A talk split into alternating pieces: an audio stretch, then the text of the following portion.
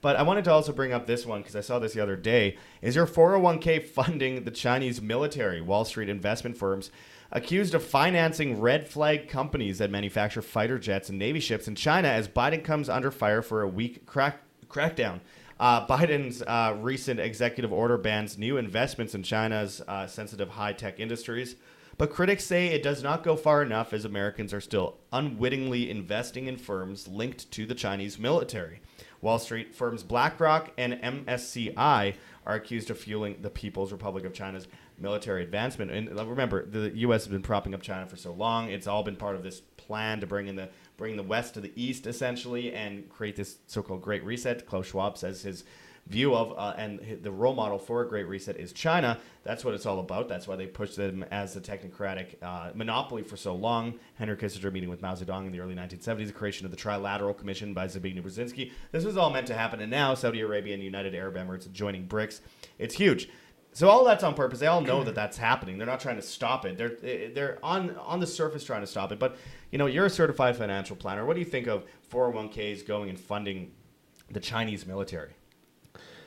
Well, a lot of people probably have no idea what their 401k or their IRA is funding because I, I believe you, you mentioned MSCI in there. Yeah. And to my knowledge, and I didn't see the story ahead of time, but I believe that they're just an index company. So let's say they're buying a Chinese uh, exchange traded fund. And so let's say it's a Chinese uh, large cap fund, they're going to go in there and then buy just sort of indiscriminately. Let's say, you know, I'm just making up a number here. Let's say Alibaba is 2% of the index and they'll go in there, they'll buy 2%. So, you know, it goes without saying that there would probably be some uh, nefarious companies on that list. And then, you know, if you're buying, uh, you know, let's say a BlackRock, you know, ETF and, and you're buying one, uh, you know, S&P 500, for instance, there's probably going to be some companies in there that you don't like. But you know, there are options. You know, not to make this a sales pitch that you can do. So you can do things like roll over your 401k to an IRA if you are retired, or sometimes if you're not retired, there is something. So if you're usually got to be above the age of 50.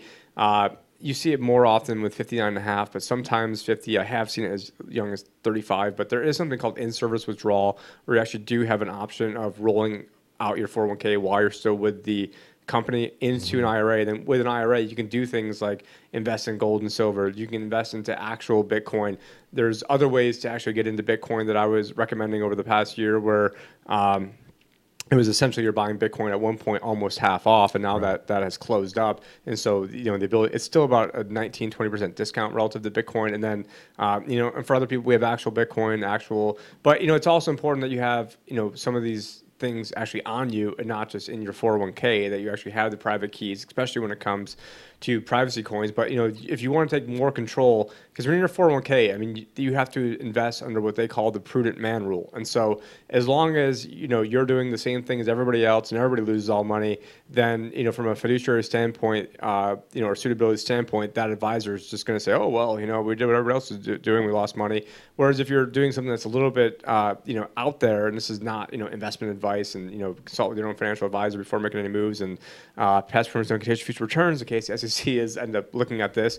Uh, you know what you can do by you know taking things in, into your own hand is you know at the end of the day I think eventually there's going I mean we're, we're being told there's going to be a great reset. There's going to be a great reset because ultimately the current monetary system was always going to fail there was something called Triffin's dilemma where the economist Robert Triffin I think this was back in the 60s or 70s knew that whatever country was the world reserve currency was going to have to provide enough liquidity.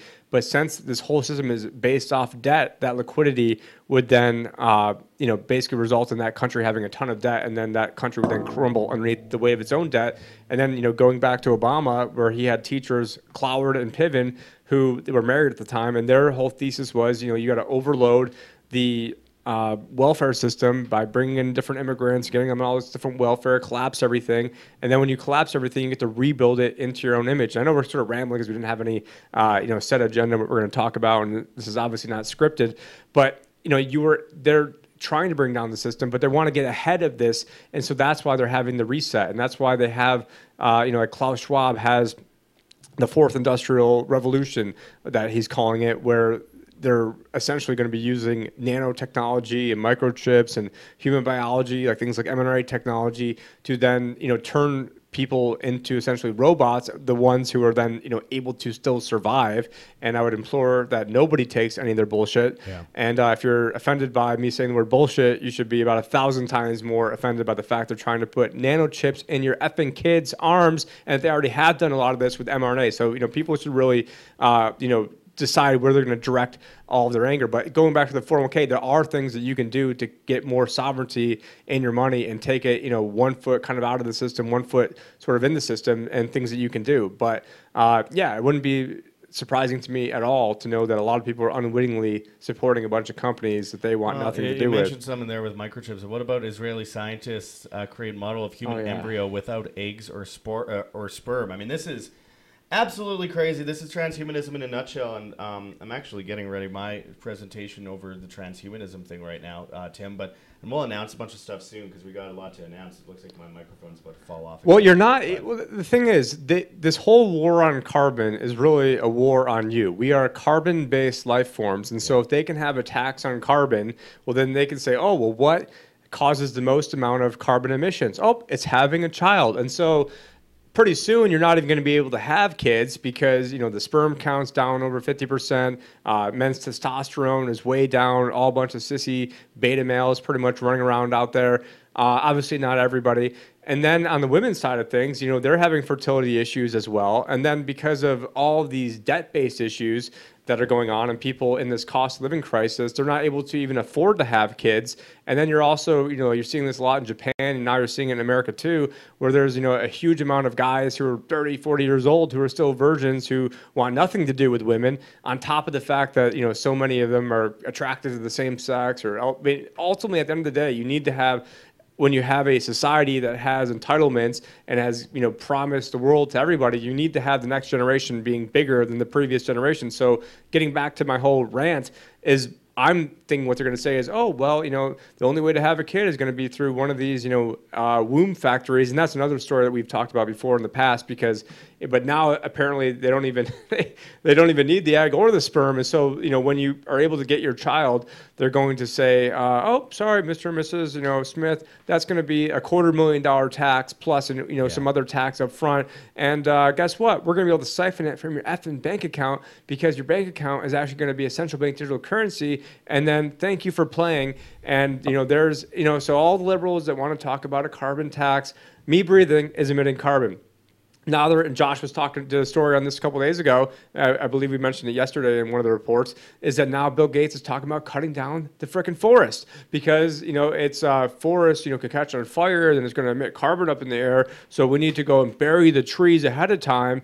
Uh, you know, it sounds like the dumbest idea in the world, but you know, all these people, it's all about uh, you know, there's always unintended consequences to every single thing. And the thing is, I think that I hate even calling this unintended consequences. I do think that these assholes do intend all these consequences for the stuff that they're doing and the stuff that they're pulling. I you know apologize for my language, but when you've got No, guys like Bill con- Gates and consequences are us not doing anything, and then there's consequences because the road not built is the road worth going down. Because when we have a, a one already built, it's leading to the gulag, and but it's convenient and easy. It's that thing that I've said multiple times. All roads lead to Rome. Well, why don't you build a uh, you know a gravel path that goes off the road? It's bumpier, it's less convenient, it's slower, but it, it's better than having to deal with the tyranny that we're dealing with when we go on the smooth road. So yeah, that's extremely important to point out.